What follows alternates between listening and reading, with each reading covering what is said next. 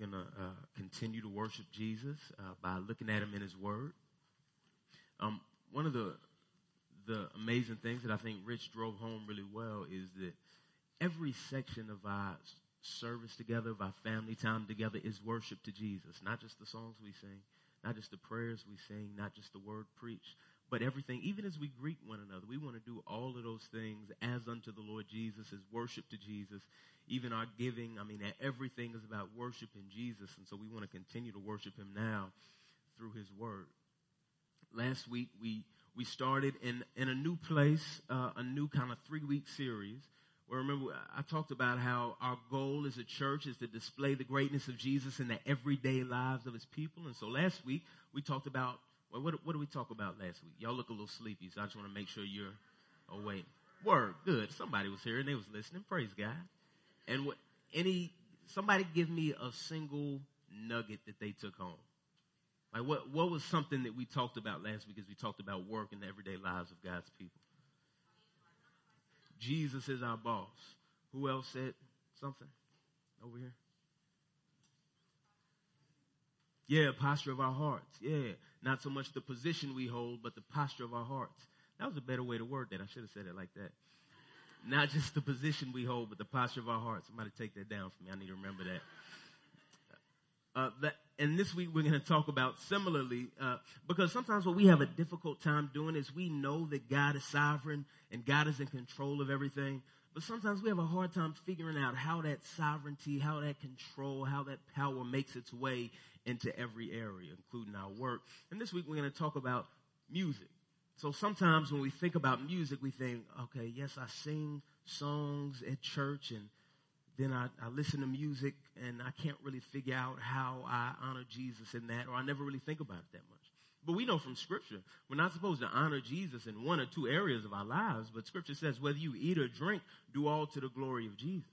So if you're supposed to glorify Jesus while you're eating bacon in the morning, then of course we can find a way somebody praising God for bacon. Um, it's a reason to praise God. He is good. Uh, but even music. So so let's pray and then we're gonna we're gonna start.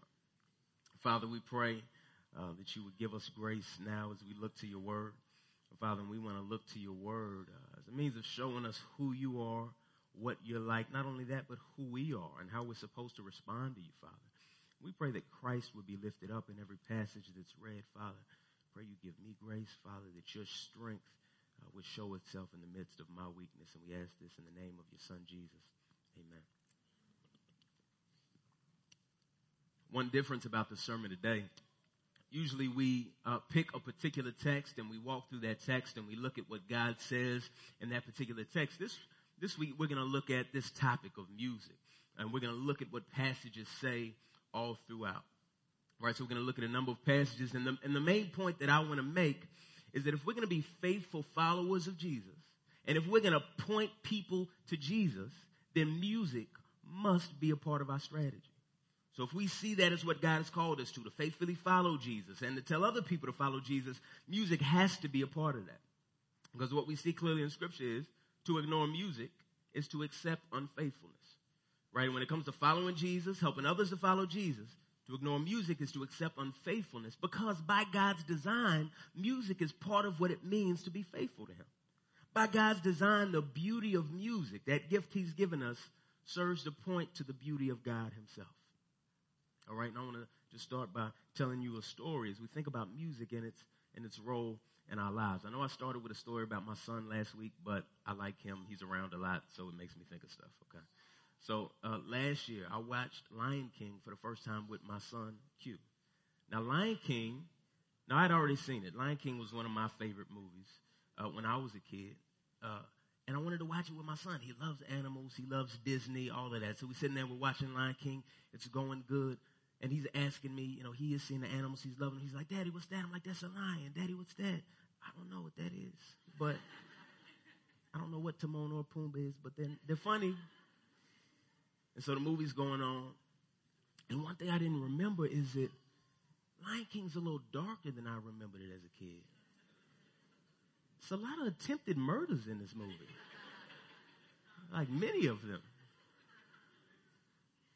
You know, he's there trying to get Simba and Scar set. They don't try to do it subtly either. It's like, track him down and kill him. and so there's that one scene and, you know, Mufasa falls and the, he gets trampled and I'm holding my breath and I'm looking at my son trying to make sure he's not getting traumatized. And I'm looking at him. He's like, Daddy, Lion King's sleeping. It's like, mm-hmm. Sleeping forever. Dark movie. But he still liked it. He loved the movie. He wasn't traumatized by death, though it did bring some conversations about death to happen quicker than I expected them, but he's fine. But one of the things is he loves this movie. But if you just try to recite some lines with him, I mean, he may not really get into it that much. He may a little bit. But if you play the Lion King soundtrack, if you play the music, I mean, from the very first, and when from the first time that starts, my son just goes into Lion King mode. And he gets on all fours and he starts to growl like a lion. He wants to reenact some of the scenes.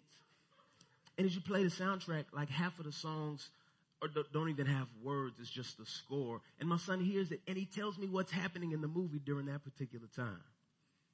And here's the thing. He loves it so much, but there's something very unique about the music in that movie that takes him right back there. Something unique about the music that jogs his memory. There's this automatic wonder that happens. Music captures something very unique. My son isn't the only kid who loves music. All kids really like music and it captures our hearts at a young age. And it makes me ask this question, what is this very strange, beautiful, wonderful noise that does capture all of our hearts even at a young age? Music is this incredible gift for God, gift from God, and He's given it to us as one of the ways we've been called to be faithful to Him. Music is one of those things where when you try to define it, it gets really weird really quick because it is hard to define. But music is these tones and, and rhythms in time, and they connect with us in a way that nothing else does. Nothing else connects with us in the same way. I always loved music from a really young age. My dad did, and I would listen to it all the time, nonstop. When I'm brushing my teeth, when I'm riding to school, sometimes when I'm in class, snuck a little earbud in there. Got in trouble for that more than a few times. Music just captured my heart at a really young age captured my heart at a really young age. And I'm sure it's similar for all of us. Where music really captured us. I may have been a little more obsessed than your average person, but I want you to think about what was your journey like with music? Or even what was your favorite song when you were a kid? I was talking to a 50 year old friend of mine recently, and he told me uh, that he his daughter asked him what kind of songs he sung when he was a kid. And he remembered word for word a song that he hadn't sang since he was eight years old because there's a way that music calls things back to memory. We can recall things word for word because we love it and we enjoy it. And so again, you may not love music as much as I do, but it's a big part of all of our lives. It plays in the background of movies. It plays during six second Vine videos. It plays at stores when you're at the mall. It plays during news reports. We play it when we wash the dishes and ride in our cars. It carries get-togethers and parties. Music is, there are these huge gatherings called concerts well, people come just in order to hear music. Sometimes music that they've heard hundreds of times already. They just want to hear it again in a bigger room with more people. Because we love music. There's some special experience. Even as God's people gather on a day like this, we spent most of our time so far singing songs. Our culture and our world is obsessed with music and it's a good thing. It's not a mistake. It's not a random human innovation that we would use music so much, including to worship God. It's one of the reasons He gave it to us. And so this is why scripture often commands us to sing. The Psalms say we're to sing to the Lord a new song. We're commanded to use music in our worship of God. That's a command. It's not a suggestion. It's not an option. Sing to the Lord a new song. We have the book of Psalms that's full of songs. There's songs in the five books of Moses and the other narratives. There's the Song of Solomon. There's the songs that are sung in Revelation in the end days. So we often imagine that God has called us to pray and to evangelize. And that's the only thing he ever tells us to do. But there are so many commands to sing.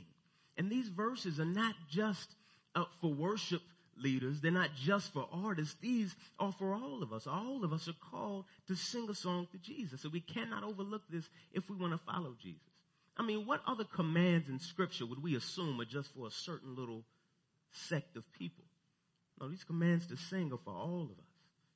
Now, there are some of you who, when I sit next to you, sometimes I wish you wouldn't sing as much, but God has commanded you to. It's a good thing. Praise God for you. God made you tone deaf for a reason that I don't know, but He knows. And He still commanded you to sing. And this is an important thing to all of us. We live in this world where uh, so many people are unimpressed by God, disinterested in God. We ourselves often find ourselves unimpressed with God and disinterested in God. Right? We don't love the things that He loves. So if we're going to follow Jesus with all of our hearts, if we want others to follow Jesus, we have to use every single tool at our disposal. Everything that God has given us in music is one of those things. And I want to just, for a second, what does it tell us about God that art would be so close to his heart and important to following him? That he would choose a particular kind of art that's commanded to worship him. I think for one, it tells us he's not the boring chemistry professor that we thought he was.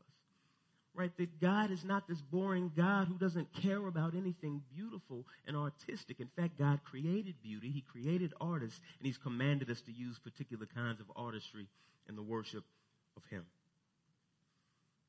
So again, you cannot be faithful to God without music.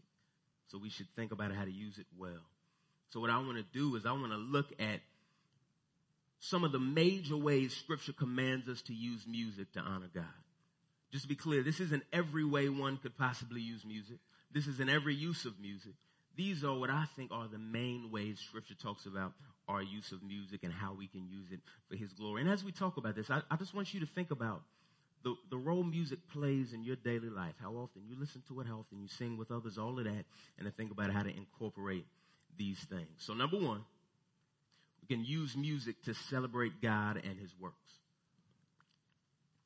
Use music to celebrate God and to celebrate this, His works.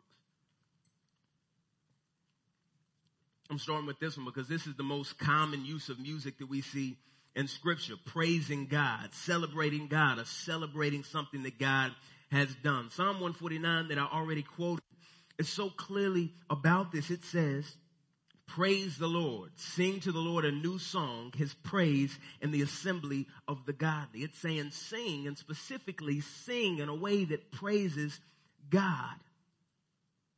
Use music to praise God. And that's something that I've sought to do even as an artist myself. But my journey there was interesting because even though I always loved music, I didn't always love praising God. So I would go to church with my family growing up and it was okay, but it didn't really move me. You know, they were doing what church music does, and people seemed really excited, and people were clapping as people were shouting, and I was like, I don't get it. This isn't really my kind of music. And yet I would go home and I would listen to music over and over and over again. And when I thought back to why I didn't like what was happening, what I what I've thought about really clearly is why my eyes would glaze over and why I would be so disinterested. I don't think my problem was that I didn't like praise songs. I think my problem was I didn't care much about who they were praising that God hadn't captured my attention yet. So I saw absolutely no value in singing songs of praise to him. I would much rather have sung songs and to praise to the things that did capture my heart. Because in one sense, most of the music that we hear and that we sing and that plays on the radio is praise music. Right? It's in praise and celebration of things that we love. Here, here's one example. One of the big songs on hip hop radio a year or two ago now was a song called Coco. The repeated refrain of this song, this is, this is how the song went, the hook. It said, I'm in love with the Coco. Then it said, I'm in love with the Coco. I got it for the Lolo. What's it? What's the next? Oh yeah. I'm in love with the Coco. Over and over and over again. That's a praise song. Now that's about cocaine, so that's problematic, but that's a praise song. That's what we do. Music is a really natural way that we use to praise the things that we love. Even some of the greatest songs of all time that we think of, Stevie Wonder, Isn't She Lovely? That's a praise song, right? His daughter has been born and, and she's beautiful and he's celebrating that, right? Isn't she lovely? That's what we naturally do. These songs flow out of a real love for the thing that we're praised. We're wired to celebrate things through song. Some of y'all might even just get some lunch and you just feel inspired to just make up a song on the spot. This happens. I've been around some of y'all. I love this pizza so much right now. And we just, that's what we do. It's very natural. It's a very natural thing. And so music allows us to praise beautiful things in beautiful ways. That's a gift from God. That we don't have to praise things that we see as beautiful and as a gift and that are enjoyable in boring ways. We can do it in a beautiful way. And most importantly, we can praise God himself, who's the very definition of beauty. And one of my favorite examples of this in scripture is in Exodus 15. At the point in Exodus 15, and you can turn there. At, at this point in Exodus 15, uh, Israel was enslaved, God's people were enslaved, and God had just delivered them. All right, so Pharaoh feels forced to let them go, but then he changes his mind and he goes after them. So they're going, they're going, Pharaoh's starting to come after them and his whole army, and then they come up to the sea, and now they're freaking out because it seems like they're blocked in. Like, man, we never should have left. And then God, in this crazy, miraculous act, splits the Red Sea. This is actual sea that they couldn't get through. They were going to get caught. And they walk through the Red Sea on dry ground. There's a wall of sea on the left side and a wall of sea on the right side. And they walk through it in this miraculous act. And then Pharaoh tries to go after them and the sea crashes on them and God delivers them in miraculous fashion. Like nothing they had ever seen before. And how do they respond after this miraculous act of God? I'm going to read Exodus 15 starting at verse 1, and it's a big chunk, so stick with me. I'm going to read through about verse 12. Exodus 15, verse 1 through verse 12. Then Moses and the people of Israel sang this song to the Lord, saying, I will sing to the Lord, for he has triumphed gloriously. The horse and his rider he has thrown into the sea. The Lord is my strength and my song, and he has become my salvation. This is my God, and I will praise him, my Father's God, and I will exalt him. Listen to the poetic way he talks about him. The Lord is a man of war. The Lord is his name. Talks about what God did. Verse 4. Pharaoh's chariots and his hosts he cast into the sea, and his chosen officers were sunk in the Red Sea. The floods covered them. They went down into the depths like a stone. Your right hand, O Lord, glorious in power. Your right hand, O Lord, shatters the enemy. In the greatness of your majesty, you overthrow your adversaries. You send out your fury. It consumes them like stubble. At the blast of your nostrils, the waters piled up. The flood stood up in a heap. The deeps congealed in the heart of the sea. Skip to verse 11. He says, who is like you, O Lord, among the gods? Who is like you, majestic in holiness, awesome in glorious deeds, doing wonders? You stretched out your right hand and the earth swallowed them. And they go on and on and on, singing this song of praise to the God who just delivered them. Now, I think it's worth paying attention to that this is the way that they chose to praise God after such an amazing act. They don't stop and meditate. They don't just talk it over. They don't have a small group. They don't merely shout out the same words. They have this little concert and praise session because their God has shown up in power and he deserves praise.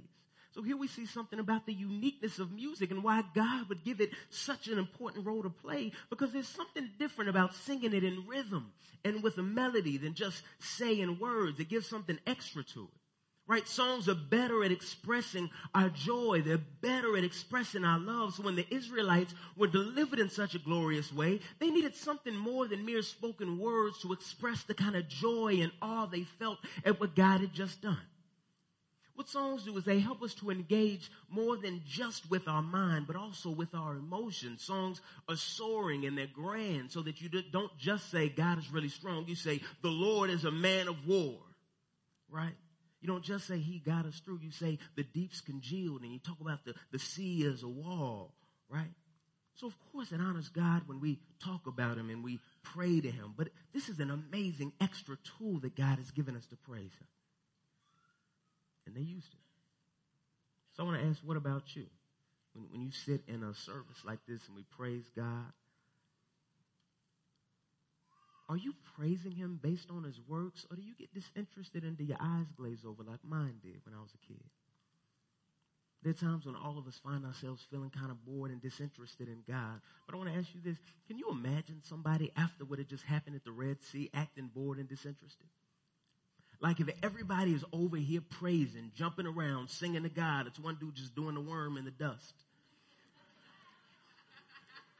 And it's one dude over here, you know, just chilling, looking at Twitter, disinterested.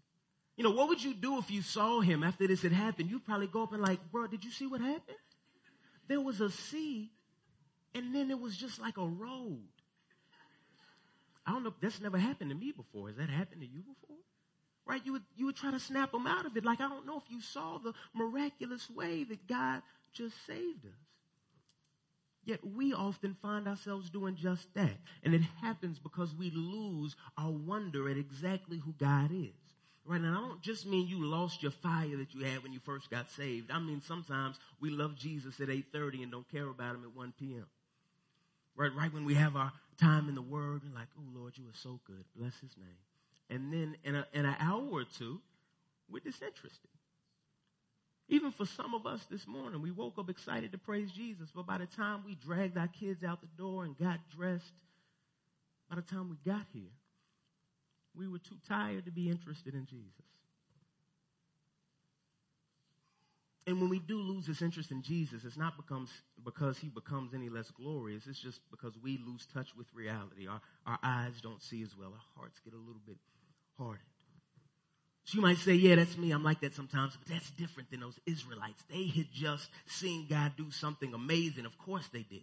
God did an incredible miracle on their behalf. They were doomed and then God delivered them. He had just shown his love to them in dramatic fashion. Of course they did that.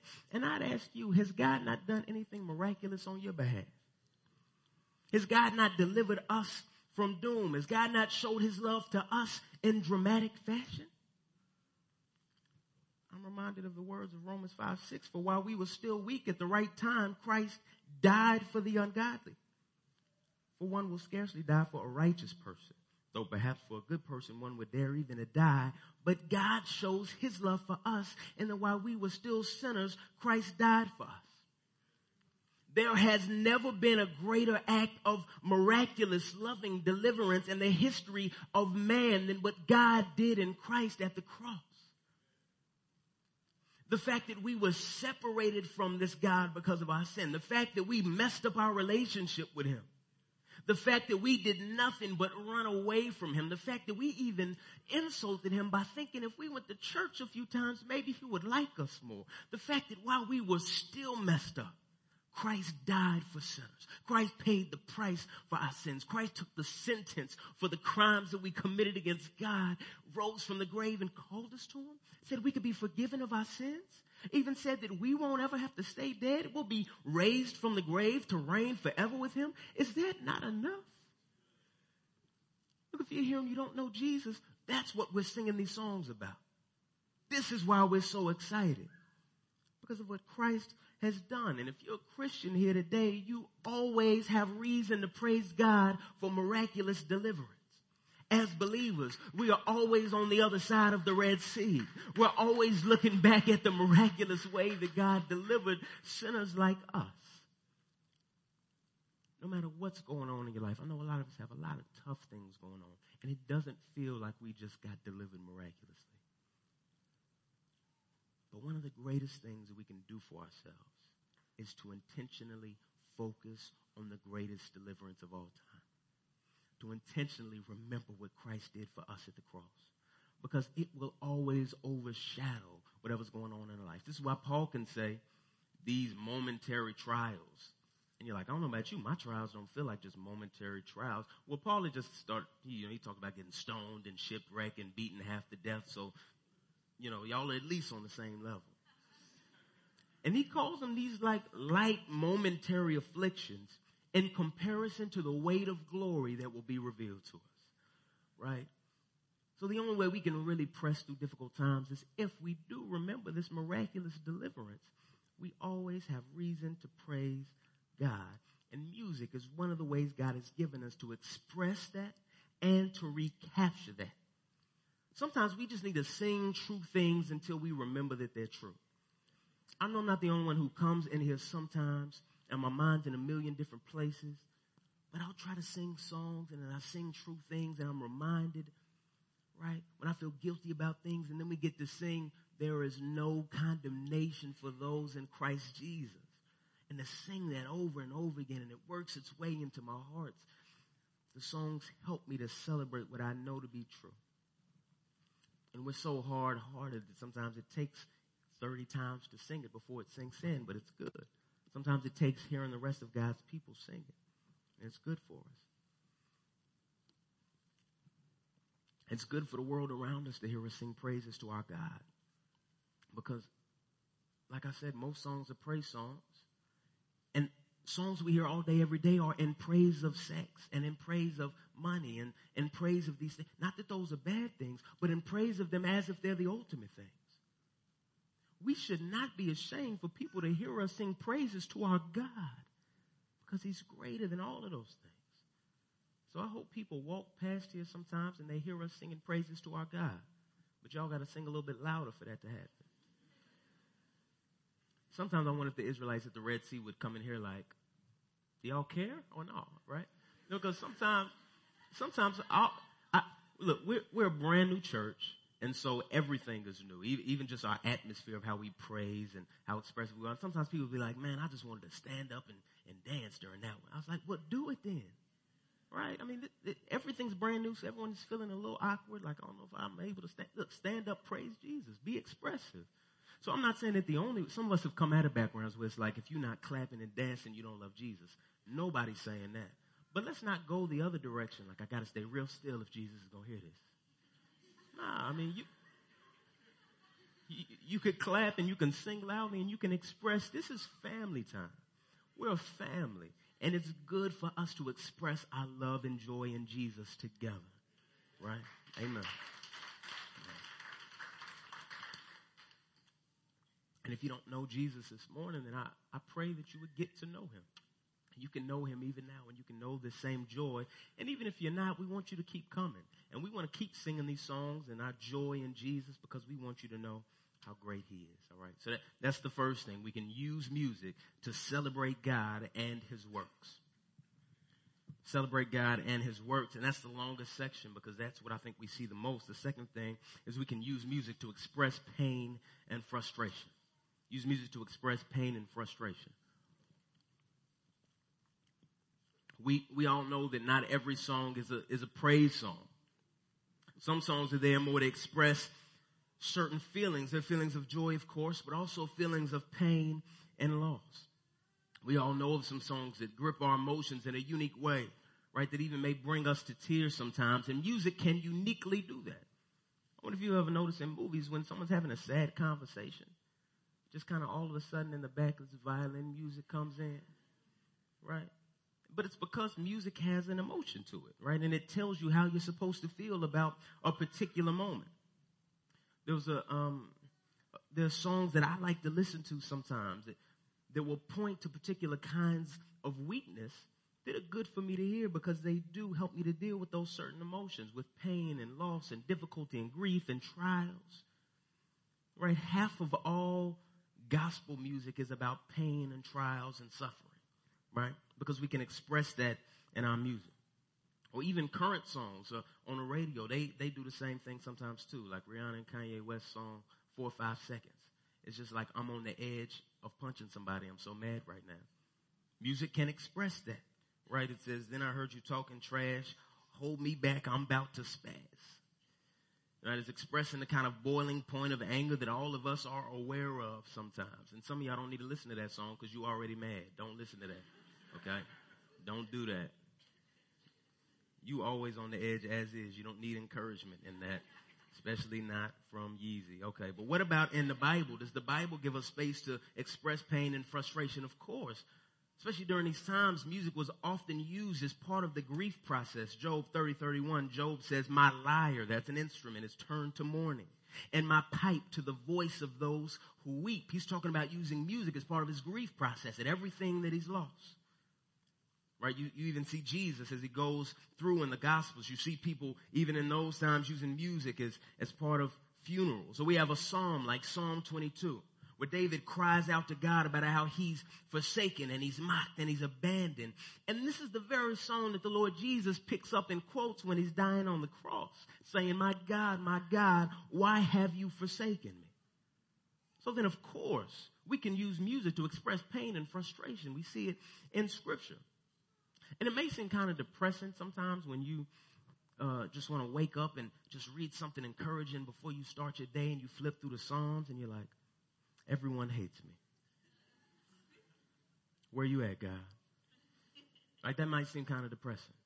And you may wonder, why would God put that in scripture? Why should I read that? Well, one reason it should bring us comfort to run across Psalms like that is because it's a reminder that we don't read an oblivious dead Bible. Right? That doesn't know anything about human struggle. Some people don't like Christians because we try to pretend like everything is okay all the time. No matter what's going on. Like, hey man, um, how you doing? You're like, I'm all right, man. Like your house just burned down. I'm, I'm good, bro. I'm doing well. Praise God.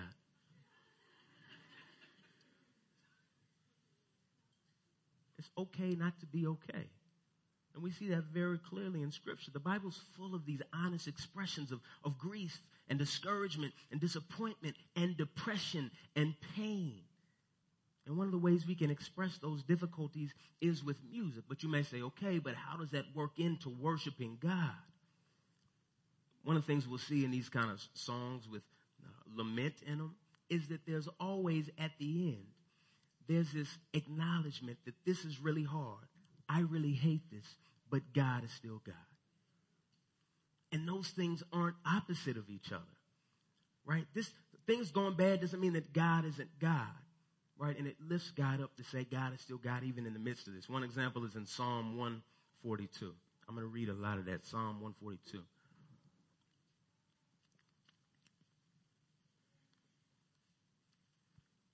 This is a song of David. It was when he was in the cave fleeing. This is what it says. I cry aloud to the Lord. I lift up my voice to the Lord for mercy. I pour out my complaint before him. I tell my trouble. When my spirit grows faint within me, it is you who know my way and the path where I walk. Men have hidden a snare for me. Look to my right and see no one is concerned for me. I have no refuge. No one cares for my life. I cry to you, O Lord. I say, you are my refuge, my portion in the land of the living. Listen to my cry if I'm in desperate need. Rescue me from those who pursue me, for they are too strong for me. Set me free from my prison that I may praise your name. Then the righteous will gather about me because of your goodness to me. so we can learn from the way that David prays, even as we think about expressing our grief and frustration, because David is actually airing his complaints to God. Right now we know scripture commands us not to grumble and complain, but here David shows us the right way to voice our complaints. Because he doesn't grumble and complain against God like Israelites in the wilderness. He doesn't complain in a way that puts God's character into question or, or puts him on trial. He actually does the opposite right? As we see as we look in the Psalm, David affirms God's goodness. Right? So it's okay to air your complaints to God, but we do it with full confidence in Him being God. It's okay to tell God you're having a rough time, but when we accuse God of being unjust, either out loud or in our hearts, that's when our complaining becomes sin. It's not a sin to say, hey, God, this is hard, but you're God. I need you to rescue me because they're worthless and you're everything, right? That glorifies God. It's like the difference between me calling the cops when someone breaks in and being like, y'all did this, blaming the cops, or calling the cops to help me out, to rescue me, to do something about it. Right? I'm not accusing them, I'm calling them to my aid. And that's what God has called us to do with Him. So that we see Psalms and we see music and scripture expressing grief and frustration, but not in a way that questions God, in a way that worships God. And there's only room to worship God in this way when we have a God who knows and a God who cares and a God who can actually do something about it. And they praise God by acknowledging him in his proper praise. So I hope you know that it's okay to cry out to God in pain.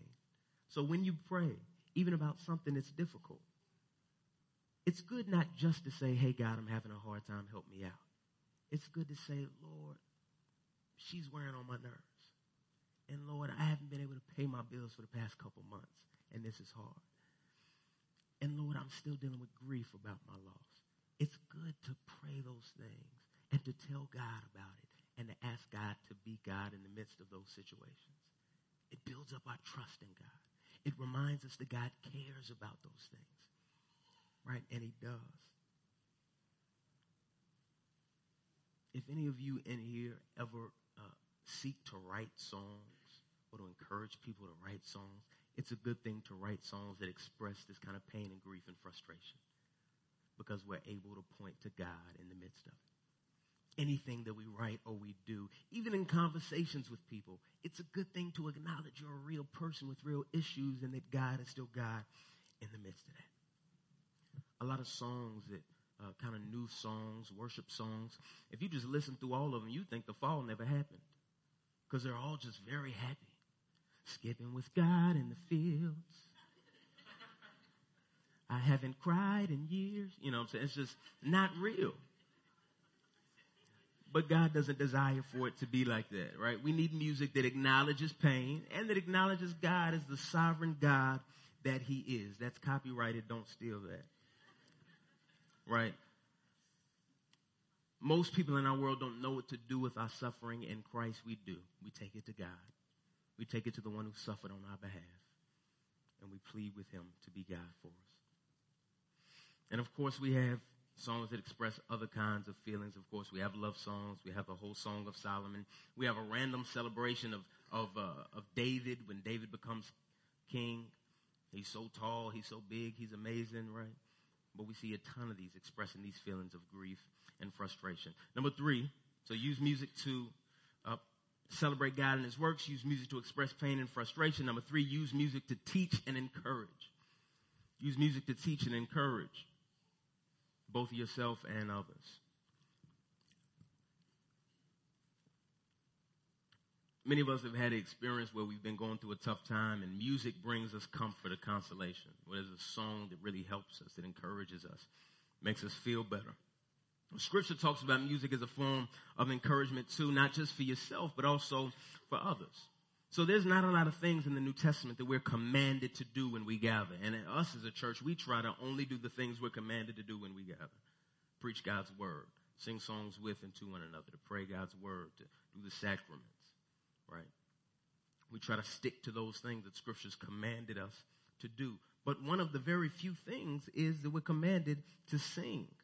And when the New Testament talks about corporate worship, it mostly talks about how, when it talks about music in corporate worship, it mostly talks about how we use it for others. So Ephesians 5, 18 and 19. Uh, Paul says, do not get drunk with wine, for that is debauchery, but be filled with the Spirit, addressing one another in psalms and hymns and spiritual songs, singing and making melody to the Lord with your heart. Now I want you to notice that as he talks about this singing, it's addressing one another we almost never think about singing when we come together as addressing one another. We normally only think about us just addressing God. Now, of course, we're singing songs to God, but we're also singing songs to one another. Isn't that beautiful? We've been commanded to do that. So sometimes when we come in to worship Jesus with songs, we close our eyes the entire time. And it's just you and Jesus. Like I'm just singing to Jesus just in a bigger room than I could at home and the music's louder and it's live. But it's just me and Jesus. But scriptures called us to address one another in these songs too. So of course it's fine to close your eyes and to sing to Jesus, but we're also doing this together to encourage each other. Or Colossians 3:16. Very similarly says, "Let the word of Christ dwell in you richly, teaching and admonishing one another in all wisdom, singing psalms and hymns and spiritual songs with thankfulness in your hearts to God." Now, implications of this one clear one is that you can be encouraged by music. I talk to people all the time. I remember one conversation with a sister who's going through a really difficult time, struggling with depression. And she was saying there's some weeks when I just can't really bring myself to really read God's word. There's just so much going on in my mind. I can't focus. I can't even bring myself to do it. But what's really helpful is when I gather with God's people and I hear lots of God's people singing and I hear them singing about the faithfulness of God that I couldn't bring myself to read about, and the love of God that I couldn't bring myself to read about. And it's not just one person preaching from the pulpit, it's a bunch of people all singing to the same God, reminding me we're all in the same fight, we're all striving to love the same Jesus, and He's still Lord and He's still good. Music can encourage us. So make sure you take advantage of that. You think about a lot of the songs that are that are popular. I mean, they just drive home the goodness of Jesus. And, and we want to sing songs like that. But you can also be led astray by music. You can be encouraged by it or led astray. This is where we need to be careful what we listen to. Okay? We need to think carefully about the music that we listen to in our free time because music is powerful. It can encourage you. It can teach you worldviews and values and sometimes wrong ones. So we are worshipers at heart and we will worship for either good or for bad. And some music is going to lead us to worship the wrong things. So you got to know yourself. You got to know how music affects you. You got to know what kind of music affects you. There's one album that I liked and that I would listen to, but there was this one song that talked about sex in explicit detail, and I just cannot listen to that song. I just want to skip it every time.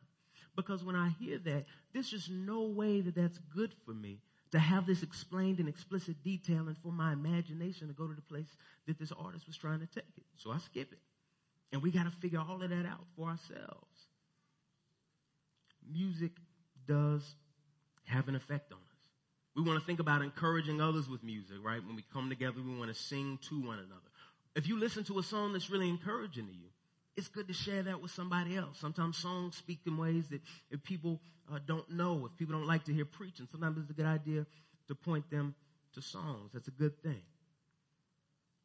Some of us should think really through what it means to actually be a part of a local church, to actually join a church so we can obey these commands.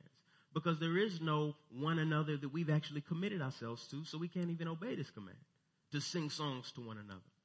It's a command that God has called us to to commit ourselves to a particular church so we can do this. So we can obey this in the truest sense.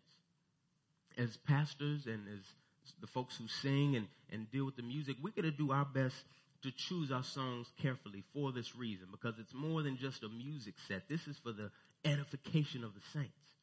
So even now, we try to choose the songs very carefully right? And we try to think about what songs can help people, and we're going to continue to. We're going to continue to add more songs. We're going to continue to think through what would benefit people the most, what serves people most. But we want these songs to build you up. We want songs that provoke praise in God. That's why we sing that You Alone Are God song. Right? We want to remember that God is faithful and that God is holy and what God has done for us in Christ. We want it to remind us. And there's some songs that are really repetitive, and sometimes that's good. There's some songs that are too repetitive, where the only words are like, you to bomb God, you to, you to bomb God, right? That's not enough. We need a little more than that to provoke praise. But then there's some songs, it's just like a, a sermon with a little bit of melody, almost. It's like, oh, that's a little much too. And we, we, we want to find the balance, right? So we're trying to choose songs that serve people best with good words and good melodies. And bear with us as we do that. I want to take a moment just to praise God for the folks that help us with music every single week. Grateful for them.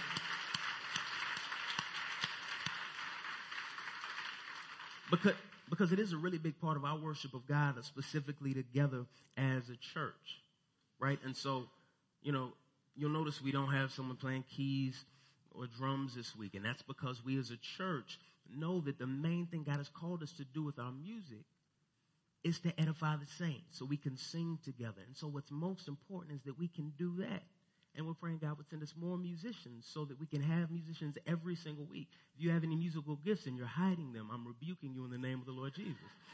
I want you to let us know so that you can serve. But what we're not going to do is spend, you know, 80% of our budget on musicians in the first year. We have so much stuff that we want to do to serve you guys and to love you guys and to reach our neighborhood. And we're not going to spend all the money just on musicians. So we want it to be really good in a way that's not distracting, right? In a way that allows you to go after and worship Jesus. And the folks who are serving are doing an incredible job. And, and we're going to continue to try to figure out how to do it and what serves people best. And again, if you have musical gifts, you should email me even now here's the thing music that we sing that can encourage, we don't just have to wait till we come to church. I wonder if you ever sing songs at home with your family. That's a good way to encourage one another. even if you can't sing, right? Y'all can just encourage one another in the good words. I'm also not saying that you can only listen to or only benefit from worship songs, right? There can be sometimes we can listen to other songs that help us to see a particular perspective, that help us to think about something better, or it's just a really good song. Stevie Wonder, isn't she lovely? That's a really good song. Like they can serve us and bring us joy in different ways. But again, just think carefully about what you listen to. I, I have some specific advice for how to think through what other kind of music to listen to and what ways it can help you, but I only have so much time in this sermon, so if you want to hear more about that, come talk to me after or email me. Um, the last thing we're going to talk about is number four, use music for your joy. Use music for your joy. It is a great thing that our culture has grabbed on a hold of music the way that it has because it's a good thing. Joy is so connected to music that when you read the prophets, not singing is a sign of things not going good. Right? We see it in Lamentations 5, 14 and 15. It says, the old men have left the city gate, the gate, and the young men have left their music. The joy of our hearts has ceased. Our dancing has been turned to mourning. Ezekiel 26, 13 says, And I will stop the music of your songs. The sound of your lyres shall be heard no more as a sign of judgment. Music is connected to our joy in that way, and it's a good gift from God, and we should enjoy it. James 1 says really, really clearly. James 1 says, Every good and perfect gift is coming down from above from the Father of lights, with whom there is no change or shifting shadow. Right? that every good and perfect gift is from God. Music is a good gift and it's from God. He's given it to us. So we should use it for our joy, right? If you gave someone a gift and they was like, oh, I love this. Thank you so much. And they set it down on the ground and never looked at it again. You wouldn't feel honored by that. But what would honor you is, is if they looked at the gift and they enjoyed the gift and they used it regularly. Music is a gift God has given us for our joy. First Timothy 4 4 to 5 says, For everything created by God is good, and nothing is to be rejected if it is received with thanksgiving, for it's made holy by the word of God and prayer. Music is one of those things created by God that is good. And it's made holy by the way that we approach it. If we approach it in light of the word and praying that God would help us to honor him with it. Right? It's a gift from God. So as we enjoy the gift, we want to use it in a way that honors the giver. And we can be in awe of creation in a way that honors the creator, like seeing a great painting, seeing the Mona Lisa and thinking, man, Leonardo da Vinci is the man. We can enjoy, I can listen to Miles Davis, kind of blue, and think, man, my God created that man who did this. Praise and honor be to him. Let's try to enjoy those gifts in those ways. Let's enjoy them with gratitude and awe.